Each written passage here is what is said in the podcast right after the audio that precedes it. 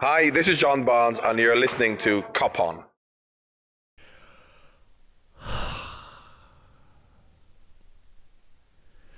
I suppose I shan't go fishing, Pa, for fear of finding we're no fishers, our folk, for all our bent for fish scraps, and all our tolerance for muck dwellers and the like.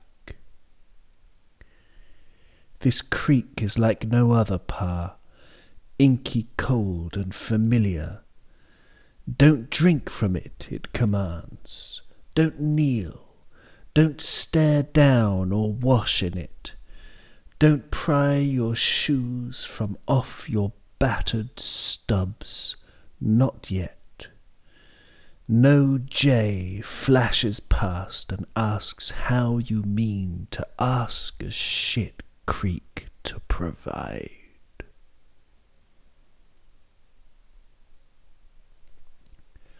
Welcome to Cop On Podcast, you vibrant khaki.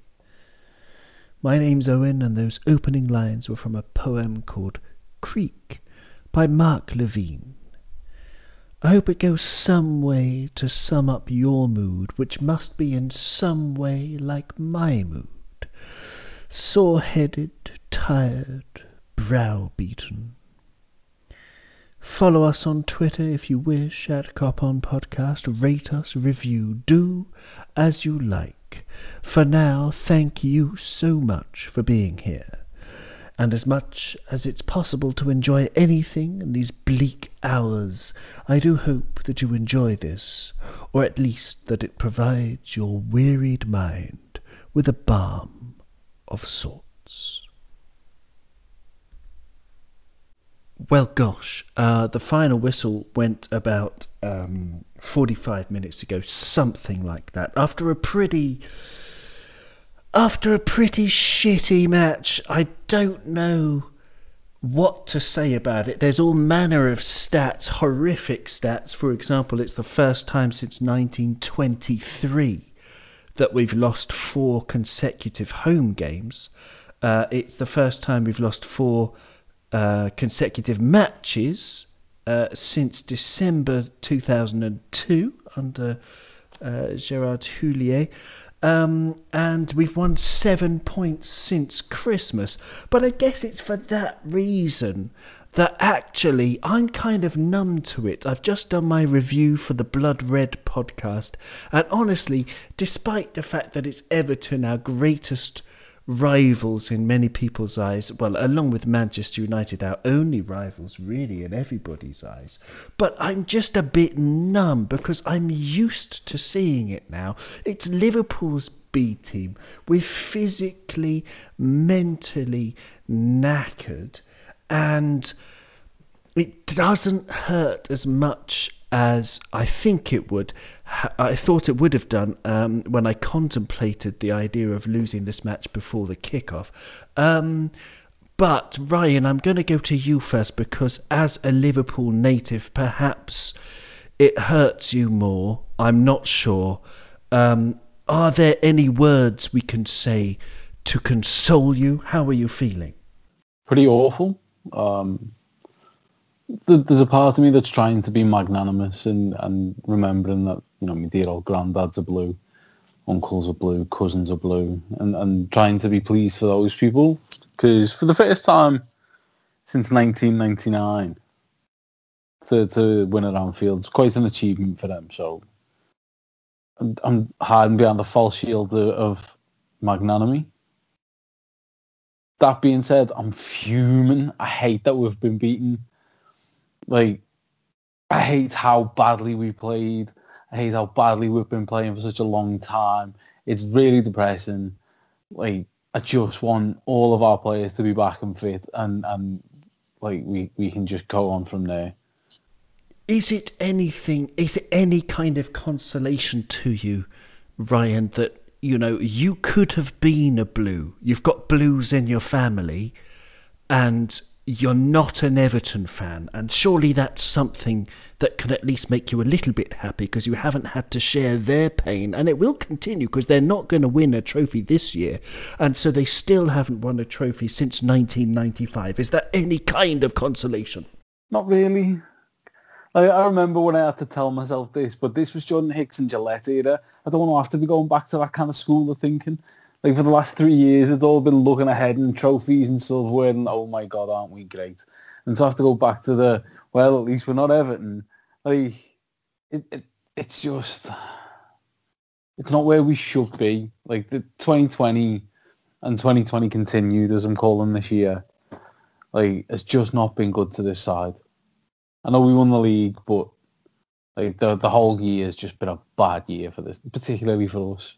Yeah, indeed, indeed, Abdul. Where are you? Where are you on this? I, on the, uh, you know, on the scale of of, of uh, you know, um, you know, maybe maybe three millimeters to to to thirty meters. How deeply have you sunk into the bog of eternal stench?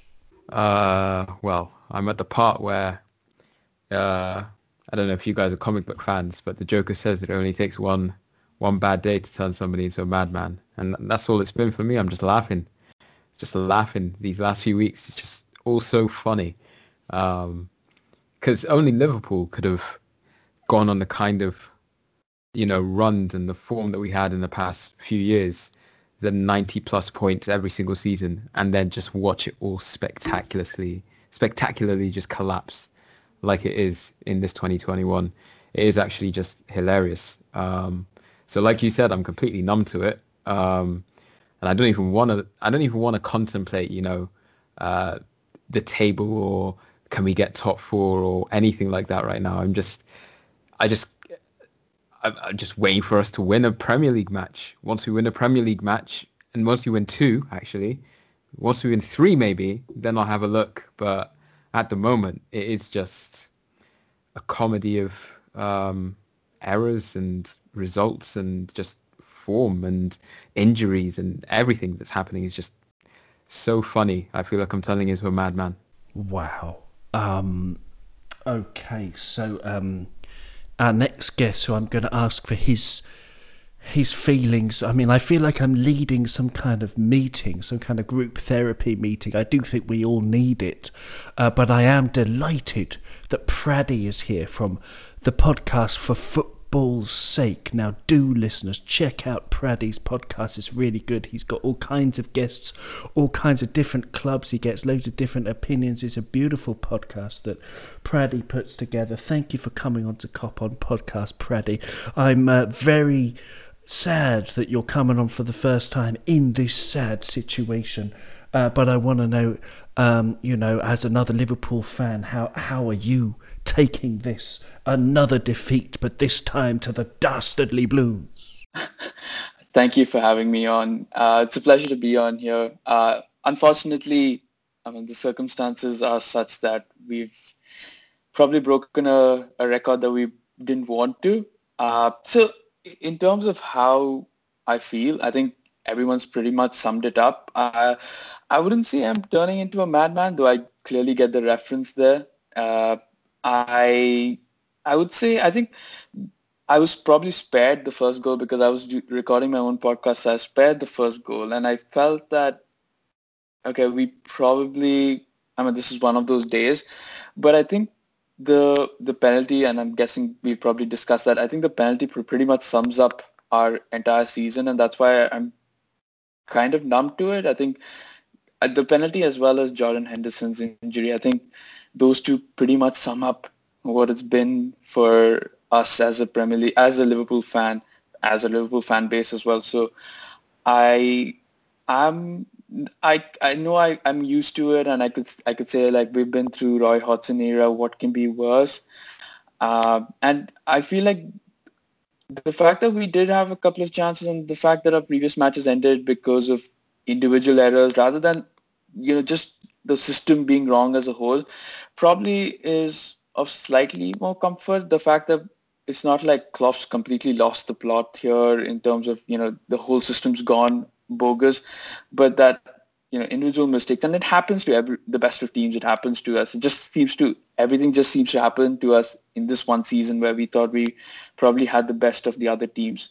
So you know stuff like that probably isn't makes it seem that I mean I, I'm not as frustrated or furious with the team as I probably would have been. I think these things happen and I probably I don't know, just I'm I'm surprised at myself. I I didn't think I'd taken this well in a way, but I guess that's probably the madman in me. So yeah. yeah, no, I, I, it's a great answer. I, I do feel the same. Like I don't know why I'm not gutted. I was more gutted uh, for example, after I mean, we had we've had so many bad results recently. You know, after Brighton, for example, I was absolutely gutted. After Leicester, last week only, I was absolutely, um, yeah, just almost at, at rock bottom in terms of you know following your football team. But of course, you have to put things into context. Football, we have been treated by these players for so long uh, to such joys. And now it's like I remember when Klopp took over, Ryan, and, and, and, and things were just immediately epic. Like uh, Bobby Firmino, who played his 200th game for Liverpool today, um, you know, playing him up front as a nine, starting him as a nine instead of as a, as a left back or whatever Rodgers was doing at the end of his time. Um, and uh, you know him destroying along with Coutinho Manchester City and just thinking wow. But our losses were epic. We drew and it was epic. And now we're on this epic crash having you know sailed on the rocket the red rocket to Mars. And now we're just smashing into its surface. But uh, yeah it's it's Praddy mentioned the system there. Uh, of course, we're missing uh, Henderson now after this injury. Jota, Virgil, Gomez, Matip, Fabinho, and Milner, having welcomed back Naby Keita. Uh, we're just so depleted, it's unreal, Ryan. But is there anything in the system that you would change or, or tactically because the blueprint if you pardon me mentioning that color blue the blueprint the blueprint against us is very clear. You just sit back. You don't do what leipzig did. You sit back against us and we just find it so hard to break down teams. I think we don't need to completely throw the system out but we do need to add more strings to our bow so one of the things I really liked about the Palace performance is that we don't start all three of them. We we start Mane and we start Firmino, and I think we, we play a midfield diamond. And and I don't understand quite why we haven't tried more of that. I don't get why we let Minamino go. I hate, I do, but I'd, I'd much rather we let Origi go. Um, but yeah, I'd like to see a little bit more, particularly when Jota's back, of, of us changing things up a little bit and not necessarily going with all of the front three all the time. Because I feel like today it very much felt like we ran out of ideas. But we ran out of ideas quite early on, and that's worrying.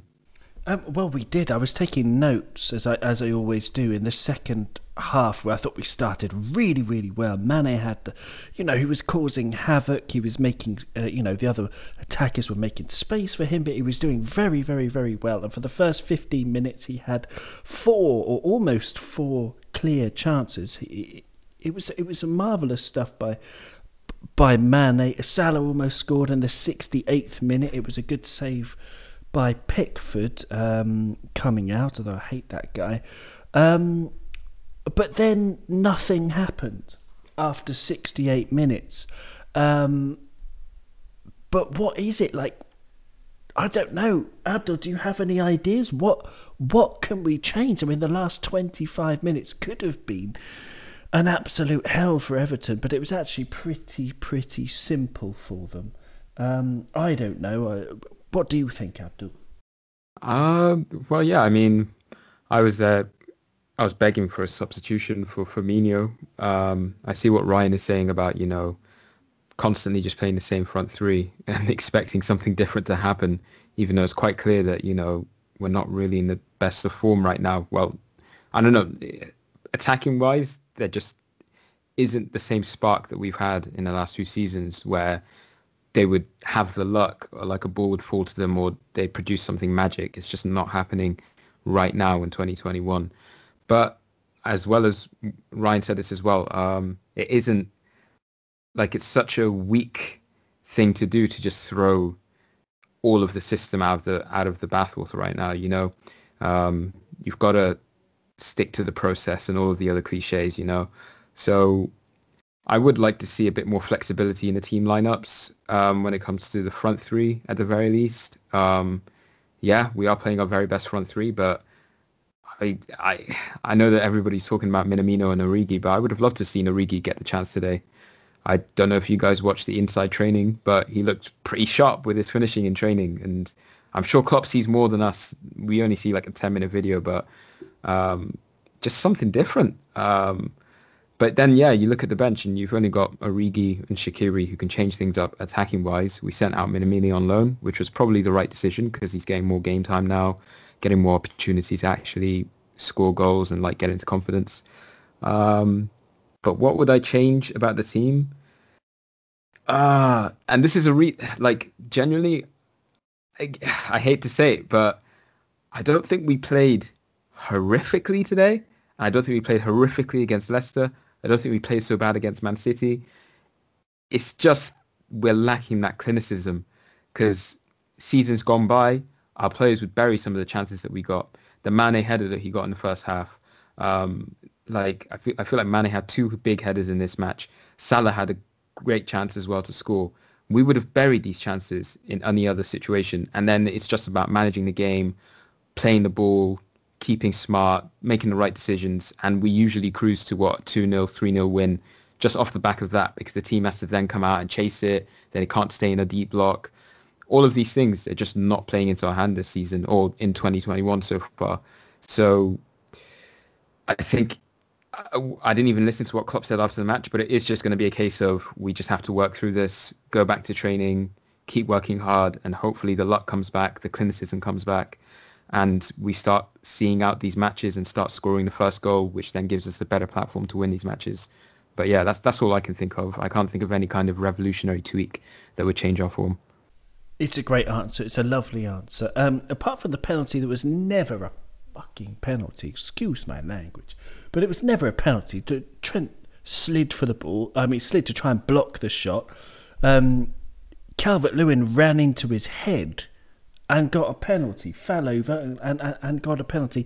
Um, that penalty put their XG above ours. Leicester, after a collapse, after the calamity uh, between Kabak and Alisson, that incident put Leicester's XG above ours. But apart from that, um, despite our terrible run of form, we've hardly been. Uh, I don't think in any match we, we've we've had um, less xG apart from the last two. In any match that we've that we've lost um, or drawn even since Christmas, um, it's absolutely rotten our luck. And the thing, Praddy, that got me about the Leipzig match um, they made a mistake, of course, for the first goal, and then the defender fell over for the second one. It's how rarely teams make mistakes against us, and how often we make mistakes against other teams. And I just think, you know, as Abdul said, our luck has got to change at some point. Today, the stats from today, we had 15 shots, Everton had nine. Both teams had six on target. Um, but it's these individual errors like Kabak in the first half, big, big error positionally, and he didn't know what he was doing to stop Richarlison with a very, very simple, simple goal. Um, it was it was pretty horrible to watch. But I don't know. Praddy, in this form, we're not even going to get any kind of European football. Um, how significant do you think the result is in terms of our our prospects for the rest of the season? I mean, is top four a realistic proposition for you, Praddy? Uh, yeah, I mean, first of I have to agree with what Abdul and Ryan had mentioned about uh, the formations and all of that. I think uh, it's I don't think Klopp's anyway going to throw his uh, formation out of the room. He's still going to stick with it. But yeah, coming to this, I think it, it is a significant result. It's always, it, I mean, two weeks ago, if you'd asked me if that was a significant result against City or uh, whoever we played, uh, yeah, it, it would have still been a significant result. Uh, and yeah, it'll continue to do so. Whether you uh, we could get top four or not, uh, that would depend on how quickly we could get our reinforcements in. Uh, like you mentioned, Keita is back, and then I I think Klopp mentioned that Jota is another couple, a week or two away, so that isn't too far. We saw Van Dijk at this eh, on the bench or at the stadium at least, so that's some signs that you know at least there's some work being done there. They keep posting videos about it, so it, it all depends on that. I wouldn't rule out. I, I just feel that we still have bet, a much better side than most of the other teams. It's just that like Abdul mentioned, we don't have the luck and our proficiency is terribly lacking. I think, I know you mentioned uh, since the 68th minute or something that we didn't have a chance. I think even when Shaqiri was on, Salah had a chance there. I think Firmino almost did what he did against Arsenal where he skipped past a couple of players, but then his shot went wide. You know, these are the chances that we would have definitely buried a year or two ago, and it, it just shows that you know, we, we just need that one good match where we can unleash hell and then probably, you know, get confidence back because we all know football is all about momentum. Football is all about confidence and these boys are solely missing it. And it's also to do with the style of play, the players that we have, uh, you know, Wijnaldum and Thiago, because our defenders aren't that great. I know Kabak's only 20 or 21 and he's just come into the league and to face off, I think, against Leipzig and then play against Everton. It's two big games, and then Leicester as well. So they're the three big games that he was kind of had to play at the start. And uh, you know, it, it's normal that you get a you need players to get accustomed to the style of play and all of that. So uh, whether we can get top four, it all depends on how quick we can get our reinforcements. I wouldn't put it past us. I think in in this league, which is so inconsistent, all you need is a couple of a good run of matches to go your way, and you can soon find yourself back into that top four spot. So uh, it, it is difficult as long as we lose matches, but I wouldn't rule it out. I like it. You're not giving up hope on the top four. I don't know. I'm I'm a bit inclined to Ryan. I've got to say, our next four matches are Sheffield United, Fulham, Wolves, and Chelsea in the Premier League. Um, which, but to me, I mean, Sheffield United and Fulham. I mean, they'll be close matches. You know, I I don't know. Uh, maybe Jota will be closer you know, he's closer to coming back every day, but he's not ready yet. Maybe it's another couple of weeks, and it's, I don't know. We've got eight days until the Sheffield United match. Ryan, I know it's a difficult time, we just lost to our great rivals. But uh, are you as, as sort of pessimistic as I am about a top four hopes, or are you still, you know, quite optimistic like Praddy? I'm still quite optimistic about our Champions League um, qualification prospects. I think I, I'll be honest. I think this, this could have the beginnings of one of those weird seasons like 2005, where we're utterly awful in the league, but end up doing something in Europe. That, that's my hope for the season. I think there, there's enough quality in the side to, for us to, to win enough games between now and the end of the season to, to finish top four as well. Um, the the front three didn't score today, but usually at least one of them does. You know, I think over the, the course of the next three games, we could find ourselves, you know, back in the Champions League spots by the end of the Chelsea game, if if we win all three. So let's let's not lose hope just yet. Thanks, Praddy. Um, and let's yeah, let's see where the, the next few games take us we've got we've got a nice break now, so the you know the likes of Naby can get back into the, the first team uh, contention. Yeah, but yeah, it, it'd just be nice to see some fresh ideas.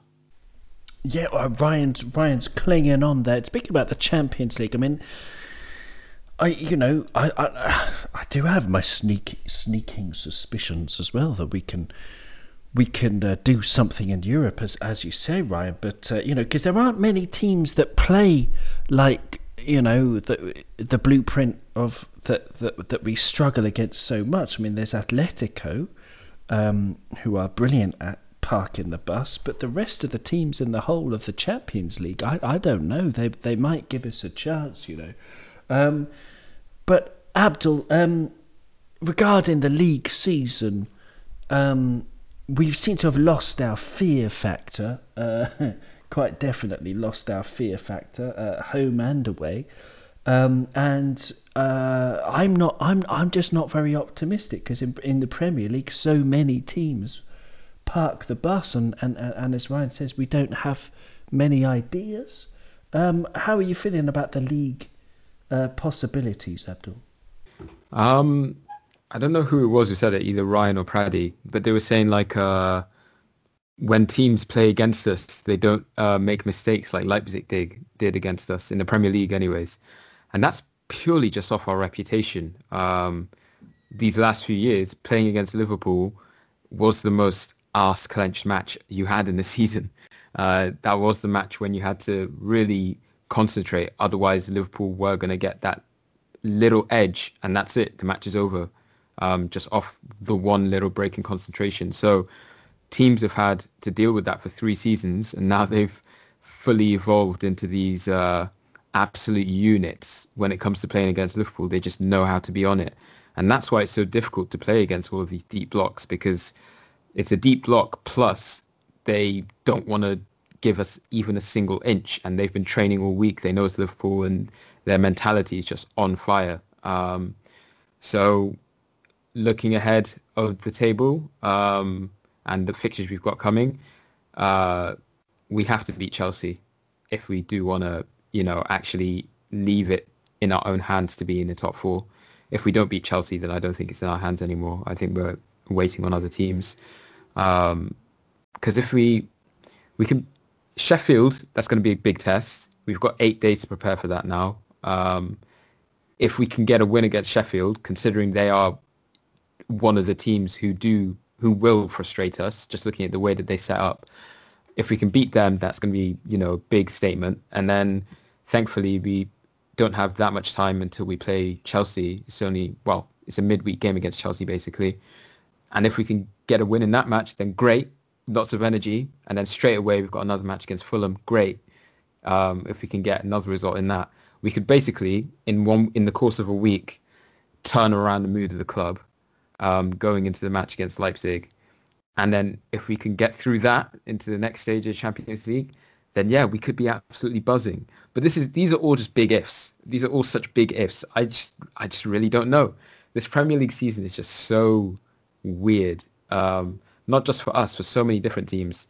So I don't even really want to think about it until we get three wins on a bounce. If we get three wins on a bounce, then I'll start I'll start talking about Champions League ch- chances. But at the moment, I just want to see us get a couple of wins on a bounce before I start thinking about anything. Yeah, great answer. And I, and I, I apologise because before I was looking at uh, the wrong fixture list. You're right. It's it's Sheffield United on February the 28th. That's a Sunday. And then Thursday after, on March the 4th, is Chelsea at Anfield. And then Fulham at Anfield on March the 7th. So, yeah, I mean and then it's Leipzig, and then it's Wolves, and then it's Arsenal. But yet, you're right. Any kind of, uh, I'd, I'd, just take one win at this stage, to be honest, against Sheffield United. Take it, see what happens after that. Um, it, um, what was I going to say? oh yeah, just going through the players then. Um, I want you to choose somebody, Praddy, uh, from the back five. Okay, so you could talk about today or you can talk about them in general at the moment, you know, what they need to improve or what they've been doing well. Um, so you could choose from uh, uh, Henderson, I'll give you Nat Phillips as well, um, Kabak, Robertson, and Trent. So you can choose any of those players and go wherever you like with it, Praddy.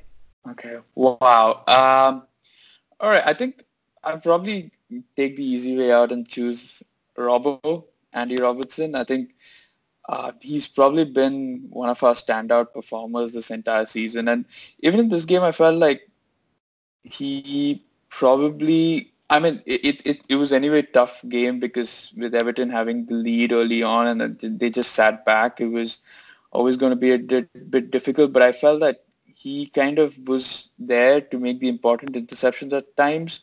Um, and I think overall, I, I, I think he had a pretty solid game. I didn't see too much wrong with it. I think obviously with Mane struggling a bit on the left wing, it, that sort of chemistry has been, has died down a little bit. So, uh, but yeah, I mean, I, I can't really say much about.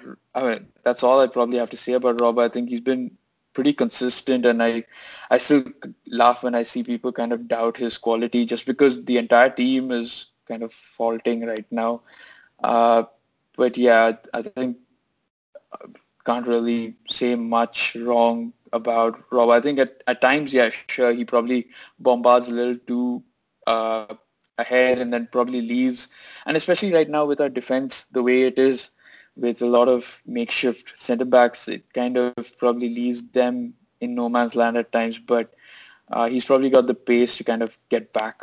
And yeah, his defensive attributes have probably you know just grown ever since he's been in the Liverpool team. So yeah, I think if I think that was one of the easier ones to talk about. I think if I mentioned Alisson and all of that, I'd probably get a little more frustrated because you know he's cost us a couple of games, which I really wouldn't blame him. I think all of our defenders have had you know match-winning performances over time, but and now yeah, we're just going through a rut, and uh, yeah, it's just it's part of football, and but yeah, I, I, like I said, I just like to focus on the positives, and Robbo's been a positive throughout the season. Where yeah, we've been having a makeshift backline.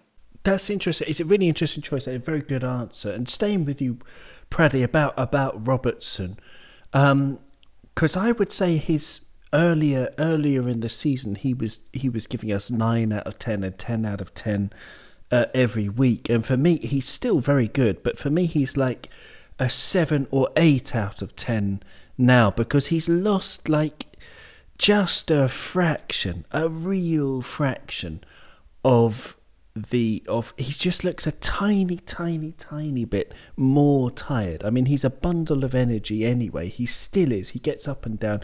Looking at his stats from today he had two key passes four crosses nine long passes but only three of them accurate. Um, of those four crosses, one of them was accurate.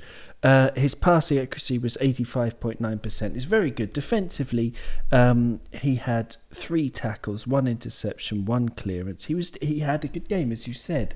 But I just think to get that shade back, that half a percent, we have to think about possibly and it might sound mad because I, I, agree with you that he's our, he's our best uh, and most consistent performer at the back, at least whilst Virgil is out. Um, I would possibly consider bringing Tsimikas in at this stage just to give Robertson a rest so that for the Champions League, for games, you know, against Sheffield United, for example, I'm playing Tsimikas. Now, do, do you disagree, Pred? No, and I, I I'd agree. Like like you mentioned, I think you know in such a season which is quite as extraordinary as this, the, of course fatigue plays a huge part. I think he's played. He obviously plays for Scotland. He's their captain, so he obviously international travel is required from him, and he, yeah, he's had to, you know, burn the candle at both ends. He's had to play for the national and internet and the club level. So I can understand why he's probably had a drop in performance. And I, and I, like I mentioned, I think the fact that probably Mane has not been at his best also adds to the fact that Robertson's not been as dynamic as he has before. I think that chemistry has lacked. And probably Mane, you can say the same thing with Mane, that he's also probably slightly tired or something or the others wrong over there. Maybe it's just not his season or it's not his year. But yeah, that's definitely a you know affected him. Plus, I, I'm sure the constant rotation at the back with either Henderson or Fabinho or Nat Phillips or Rhys Williams, I think that definitely plays a huge role in how confident you are going forward because, you know, Robbo and Trent are one of two of the best fullbacks in the world, uh, have been for the past couple of years. And yeah, it, it's always going to affect it, affect you if you're not really certain whether you can go that extra mile forward or you'll have to come back uh, of your centre backs. But I would I would agree. I think you Klopp should probably look at playing Tsimikas. But again, from Klopp's perspective, what I think he he's is going through his mind is that he thinks I'm getting a seven and eight out of Robertson. Okay, I'm I'm guaranteed that. Now, if I bring Tsimikas in, who's you know I've been out with COVID, he's been injured, he's not whatever reasons he had. Maybe if he puts a foot wrong, then you may lose another match there. So I, I think he's slightly hesitant, and we know Klopp's quite. We've seen it with his midfield. He, he he if he likes certain players, he will play them till you know till the death or whatever you want to call it. So uh, I can I know why he's slightly hesitant, but I definitely think it would give Robbo that much needed rest to to kind of just get back to where he was, and and we'll need him if we are to you know get past it's a big if. So if you were to get past them, it's definitely necessary. And yeah, I can see. I definitely hope that Tsimikas plays more for him as well, so he gets more game time. I hope he plays against some of the lower table teams. Yeah, it's it's a lovely answer, and you're absolutely right that you know Jurgen. He's uh, you know conservative as a manager. He's uh, he's unlikely to take uh, to take risks and, and risk losing a match when Robertson remains such an excellent player um, you know, it's too it's too painful to look at all the stats from this match. We did well, we played well again, we've lost again, um, and gosh, uh, but Ryan, I do want. I'm going to ask you to choose a midfielder for us. Uh, you know, Curtis Jones, Thiago, Gini Wijnaldum, uh, Shaq came on. Uh, choose one of those and go wherever you like with them. Uh, we're talking about today or talking more generally uh, or your hopes for the future. Um, go wherever you like with it, Ryan. I'm picking Milner. I'm definitely picking James Milner. Um, I think particularly with Henderson being out and Van Dijk being out, I think we need Milner in the side as much as possible. Now, Milner can't play three games in the space of a week, but he can to an hour here, 90 there, 30 there. And we need hit. Cause one, one of the things I thought we lacked today was intensity on the ball. Um, you know, the, the, there's so much stopping and coming back and, you know, going to Mane and then back to Robertson and then into Thiago and then back to Kabak. And we need we need to, to be going forward a bit more. And I think Milner gives you a little bit more of that. He, he, he, he's good at reminding people, and giving them a sense of urgency. Um, and I think if we are to have any success in the remainder of the season, we need to get him into the side. I think it'd be nice to see if we can't get something on a Keita, but I think I'm past that point now with him. Um, but yeah, Milner all day for me. Most important player in that midfield. I did I did think uh, quite interestingly during the, the game today that the Trent did a couple of bits in midfield uh, where he, he kind of steps in and stays there for a minute or two and, and tries to dictate play from there. And I think that's quite interesting. Um, you know, potentially as a long-term evolution of Trent.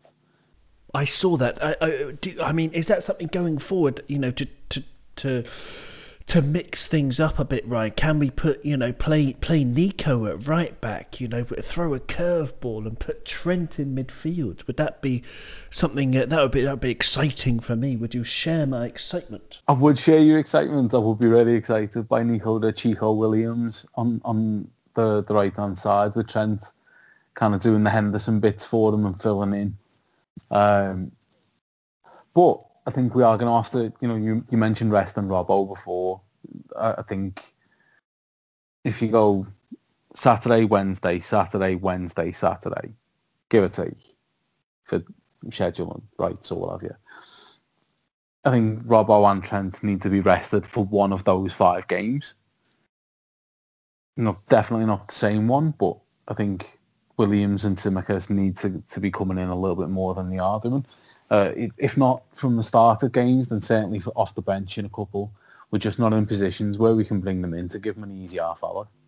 Yeah, absolutely, absolutely. It does. It does seem that way. I mean, of course, there are the medical teams, the sports scientists, but they seem to be getting it so wrong. We've got so, we're getting so many players coming down with muscle injuries. Uh, Abdul, it's, it's a real worry. But um, would you choose uh, somebody from either the midfield or the attack, please, Abdul, and go anywhere you like with it? Yeah. Um... uh, honestly, the front three is just uh, just a bit of a. I, obviously, they've scored midweek. Mane and Salah have got some goals. I, I, let me talk about Firmino because he's having a he's having a weird season. Like some weeks, people are in love with him. His setup for Leicester for Salah's goal was incredible, just classic Firmino. And then other times it's just like, why have we not signed a centre forward, a proper centre forward, centre forward who likes scoring goals? Um, and I don't, I really don't know what to put it down to. I rate him. I rate him. I can see he's clearly an amazing footballer. You saw that there's a video of Manu on the timeline earlier today talking about how he appreciates him more than any other teammate, and you can understand it. But there's just something there that's just like, if it was a Haaland if it was an Mbappe, you know, they'd be burying some of these chances. Firmino had like two long range shots today, I swear. Um, and then it just wasn't really there for the rest of the match, which is why I was crying out for Origi at the very least. Like, I know that's that sounds like a stupid thing to be asking for, Divock Origi, but like, I just wanted something, a, a striker who wants to score goals, and I don't really know what's going to happen in the summer. I think there does need there is there is a question mark against what we're going to have to do recruitment wise.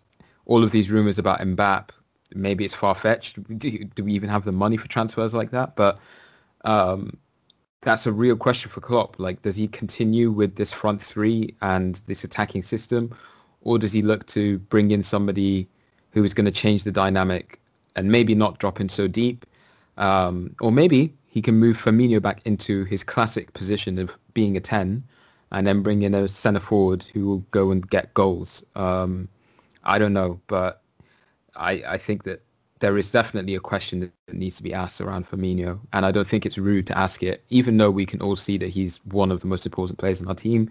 Um, I think it's completely right to ask the question, and uh, yeah, that's as much as I can say. Um, is it? But is it not Jota though? I mean, is it not? Uh, Diogo Jota is that player to change the dynamic, to come in, to give one of the front three, uh, three a rest when they need to. He came in, he scored seven goals, I think, in 10 games before being injured, and he's been out for four months. Um, it's i mean would you again i mean let's think about the summer and i'll ask the other two to think about it as well what would you change going forward about this team how much we need to change but in attack um uh you know going for a number nine another one on top of of jota you you would do that abdul uh jota's fantastic uh and his his when we signed him and the impact that he's had completely surprised me but also it didn't surprise me because we always have such luck with when it comes to making our second choice signing because we clearly wanted Werner for that role because he can play on the left wing and then also centre forward. We didn't get him, ended up getting Jota, and he's been much better. Um, but Jota's like an unorthodox kind of um, player as well, much like the way that Salah's kind of unorthodox as a winger. Like he isn't, he doesn't like play pretty like Mahrez or Messi, but like he gets numbers. Jota's quite similar. He's he's very boxy, but he still scores a lot of goals, right foot, left foot, and he's got unbelievable tenacity. So he's a great signing, um, regardless of what position he's going to play in the front three. But I still think we need another one because you look at um, you look at City, Aguero isn't even playing at the moment, and they've got Jesus, Sterling, Mahrez, Bernardo, Foden, um, just so many choices, uh, at least five choices before Aguero, and then Chelsea have also got a ton of choices. They're not informed, but they've got a ton of choices. Man United have a lot of choices as well. Um, they might not be the same quality. Even Arsenal now kind of have a lot of choices. Uh, Pepe, Saka, Aubameyang, Lacazette, Odegaard now. So I don't know. I think we we've we've got four really top attackers. I don't think it would hurt hurt us to get another. And I don't think we do have a, a, a, a true number nine in the squad. Like Jota, when he's more of a second striker. Firmino is a false nine. Salah can play striker, but we don't have. We've got Origi, and I rate him. But like, if we got in a Haaland type or an Mbappe, I w- it would make me feel a lot more rest assured about you know we've got all of the profiles that we need in attack to go forward and compete on all four fronts and not just have a good title run or not just have a good Champions League run, but we can make a sustained uh, competition and attack all of these competitions and have great success. It's a lovely answer. Um, I do think it's. I mean, Erling Haaland, I watched an interview he did the other day where he was basically saying that he wants to play in the Champions League every single season for his career. And I don't think there's uh, a chance in heck that we'd sign Mbappe if uh, we do drop out of champ- Champions League places. Um, but another clinical number nine, there must be more out there. I mean, they're not of the generational talent, um, you know, level of, of Haaland and Mbappe, but there must be other good players out there. I don't know. Praddy, where where do you think we need to strengthen? I mean, how much of this team are you chucking in the bin? Um, yeah, there are definitely some I w- I won't call them deadwood because of what they've done so far, but there's certain, certainly some players that you need to move on. I think, but like I was listening to what Abdul was saying, and I mean, Klopp's been known to obviously rotate with that front three. So we've seen Salah play as that centre forward at times, and then you could always have a Shaqiri or an Origi play sometimes on the wings, which is which I've always found weird at times. But uh, he, we've seen that. I think, yeah. Uh, I mean, Minamino is also, I, I, guess you wouldn't call him a conventional number nine. Uh, he's also, yeah, so we, we, I know we don't have a traditional number nine except for probably Origi. Uh, we rarely play up front unless there are injuries. Um, and so, yeah, I think we do probably need someone like that. Uh, yeah, I think when when you talk about Liverpool and center forwards or strikers, the only two names that have always come into my mind, and because of the rumors flying around, have been Mbappe and. I mean, Mbappe himself is not a traditional striker. I mean, he's all, he's been a winger who's now moved into a more central position. So technically, he isn't a a conventional number nine, but I think Haaland is. And so, yeah, either one of them would be great. I I know we've always asked for like a central attacking mid, but we kind of got Thiago, but Thiago needs to play in that sort of position. Um, I always looked at probably Aouar. So if you sell someone like Chamberlain or Keita, you could someone get someone like Aouar. He could probably light up the Premier League like what Coutinho did. Um, and yeah, I think going into the start of the season, I always also said that we needed a centre back. I knew the law. I knew you know, Lovren's always had his critics, but we I knew that if we were going to sell Lovren and not replace him, that was going to be, cost us. Probably, you know, came truer than I wanted to.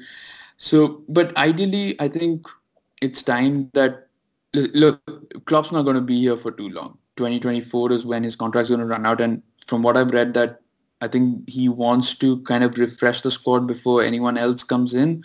Uh, whether that be you know Pep Lijnders taking over or Gerrard uh, or even probably Nagelsmann is now the new name. So uh, if he wants to refresh the squad, that means we have to probably let one of the front three go, which would be sad. But it's understandable that they're all nearing 30s, and I don't know. It's possible that it could be. I mean, the time is now to get the best uh, value from from for them, um, and so yeah, I think there are a couple of other players, especially in midfield, that we probably need to sell because of their injury history and probably need to recruit a little bit better, make sure that, you know, probably the people who haven't had injuries before. Uh, and I know injuries could happen just suddenly. You know, Eden Hazard never was injured in Chelsea. Now look at him at Real Madrid. So, yeah, I, th- I think this summer is going to be really, really crucial because we do need that refresh. I think this season's proven that we do need a sort of refresh.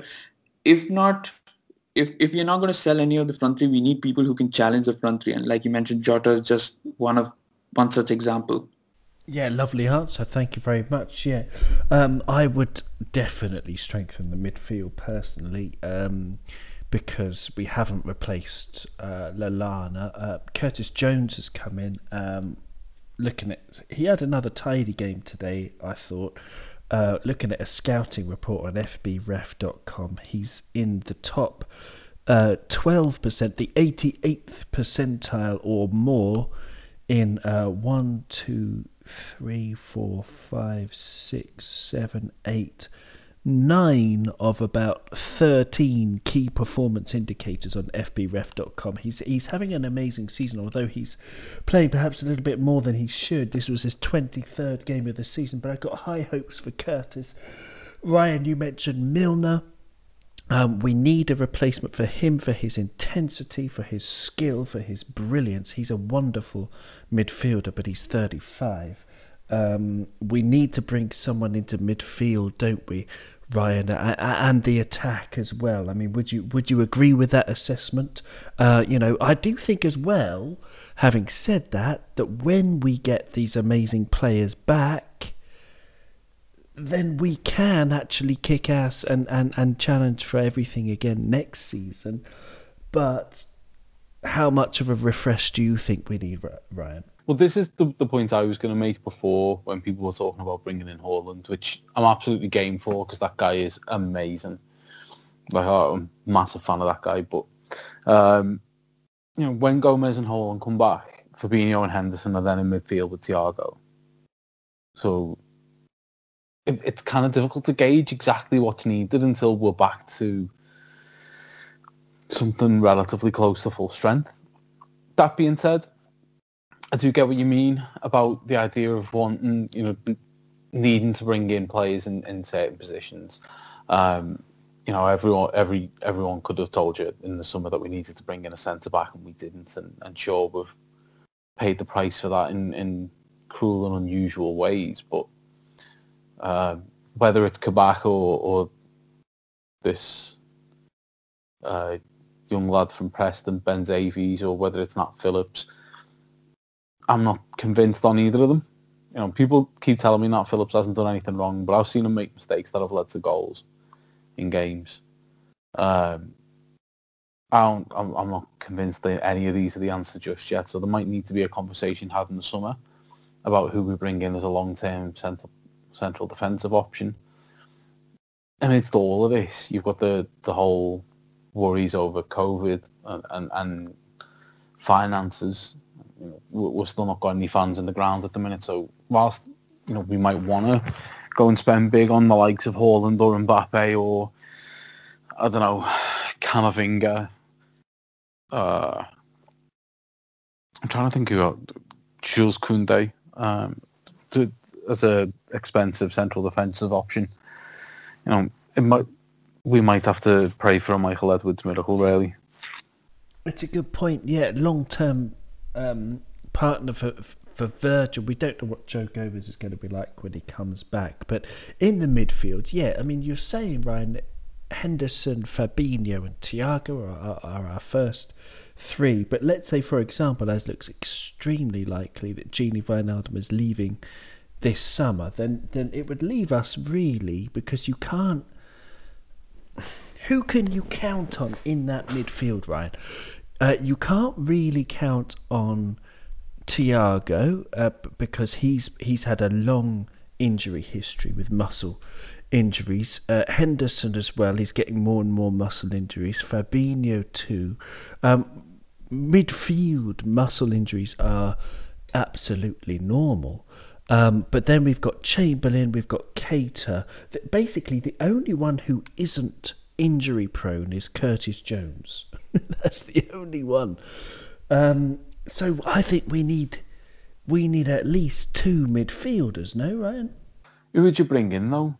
Someone muscly, someone strong, someone someone able to get up and down the pitch, someone like uh, I mean I don't have all the scouting reports from me, but with go on Praddy. Sorry sorry, Praddy, go for it. Yeah, sorry. No, so I think if you're talking about someone strong, someone like someone who plays box to box, like Leon Goretzka from Bayern, uh, and I don't know how difficult that would be, but well, yes, but I think that's a little bit that's a little bit too ambitious. I'm talking about the next Leon Goretzka, the one that hasn't really, uh, you know, someone who's who's not already an established name, who wouldn't cost the world. Bissouma is a great shout. Yes, exactly. Or someone from outside the Premier League, because the Premier League there's such a premium on them. Someone, if you look at the the, the French league, um, you have Camavinga, who's got a huge uh, reputation already, but you have lots of other players from cash-strapped teams. Uh, have you seen Pape Gueye, 20 years old? Uh, plays for, for Marseille, very strong player, very intelligent, quick. Um, for me, he, he could be an absolute star. He's strong. He's got that sort of, you know, tenacity that we that I think we need, and I think that's what to give the front three, uh, whoever the personnel might be, if it's Jota and Mane and Salah or whoever, um, we need that in a Klopp system. We need that tenacity in midfield. I don't know. Um, I don't know. Talk to me. Someone. I don't know. Expand. To, you know, argue with me. Agree with me. I don't know. What do you think, Ryan? What do you think? I think there's also the the notion of uh, I think that whole the Brexit eh, policies right now of who you can get and whether that could Yeah. drive up prices. You, I mean, it, it, especially for youngsters, and I know we love to target youngsters. Uh, I know it's below 18 that there's an issue for, but even that would definitely affect the market for anyone away from you know if we plan to get people from uh, the rest of Europe, I suppose. Yeah, absolutely. Um, I think there are a few interesting shots though. Uh, we could go for someone like Renato Sanches. I know that he's had a bit of a resurgence in, in the French league, and he's made a couple of appearances for the Portuguese. Wait, he he won a Euros, didn't he? So yeah, he's he's he'll definitely meet all of the work permit requirements. Um, there's Ryan Gravenberch at Ajax, who very talented, young. He's box to box uh, slash more of an attacking midfielder. Got a great shot, great physicality, over six foot. He could probably last in this league. Um, but yeah, like uh, like Ryan was saying, it is it is genuinely a question about what happens to when everybody's back fit and and fully available again, because there is a lot of quality in this squad. Um, everybody talks that we you know we've missed an opportunity when it comes to signings last last summer or the summer before that when we were on our top. We should have made more signings, bigger signings, but um, I genuinely think last summer we're one centre back away from having an absolutely out of this world window. Um, and even without getting that centre back, you could understand they were saying, you know, you've got three top class centre backs in Matip, Joe Gomez, Virgil. If you need a fourth one, you can have Firmino slide into the back. And when he's in there, he's one of the best centre backs in the world anyways. And then if you need at a stretch a youngster for some reason, there was all of the athletic puff pieces about Billy Koumetio. Uh, so and, and we had a couple of other youngsters as well. But it, it did seem like on paper, yeah, it could work having just three centre backs. But now, with hindsight, yeah, it's absolutely terrible. If we had a centre back at that time, maybe we wouldn't have rushed Matip back, and maybe we'd have a fully fit Matip here for the rest of the season. But we don't, and we didn't do that, so we can't look back.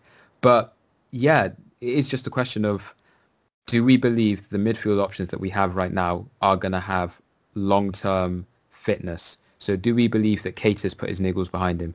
Do we believe that Thiago is going to be able to stay fit properly for this next period of his career? Do we believe that Henderson is going to put these niggles behind him? Because he always gets niggles every single season. Do we believe Fabinho isn't going to have any more niggles? Because he's never had injury problems in his career until he basically this season. Um, and then Oxlade, is he going to come back into form and also provide a meaningful contribution? Can Curtis stay injury fit? Because he hasn't really been tested under a full year of Klopp. So just so many question marks. And it does make you feel like, yeah, maybe you do have to go out and get two midfielders. But then if you do get those two midfielders and then everybody stays fit, then you have a really, you have an unhappy mood in the dressing room because there's certain midfielders who feel like they should be playing and they sh- they're not playing. And it's just such a difficult question. I really do not envy Michael Edwards and Klopp when they're trying to make these decisions in the summer because there's some really, really big decisions and it could go either way. And you could understand it if it went either way. Yeah, I think even it happened during the season where we got like Steven Caulker as a stopback and it felt like he would play a significant role, but then just turned out that, you know, everyone just got better in a few weeks later and no one else played and he Absolutely. didn't play a few matches. So I, I yeah, I get that. I think another shout out could probably be Marcel Sabitzer, also just because we've got a good relationship with Leipzig. Um, so yeah, that's another shout out. But yeah, I, I completely see where you you could be hesitant just to you you don't you don't want the last thing you want to do is buy on a panic uh, buy because you panic because you know everyone's injured. Uh, so that way I, that's why I like the Kabak deal. I it showed that we were interested in in him in the summer as well but you know things didn't materialize back then.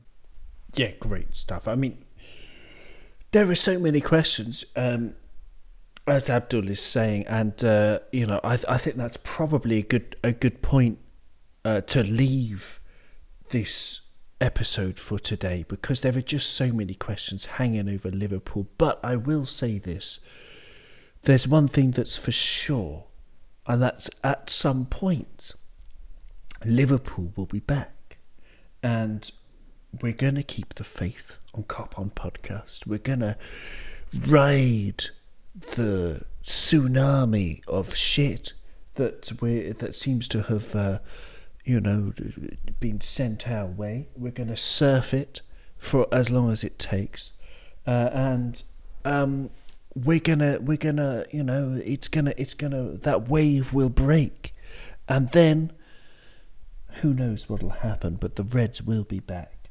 Um, thank you so much to Ryan. Um, thank you so much to Abdul and thank you so much to Praddy. I uh, really enjoyed this this group therapy session. Um, and remember, you know, we will be back. We will be back. Thanks, guys. Thanks. Cheers. Cheers.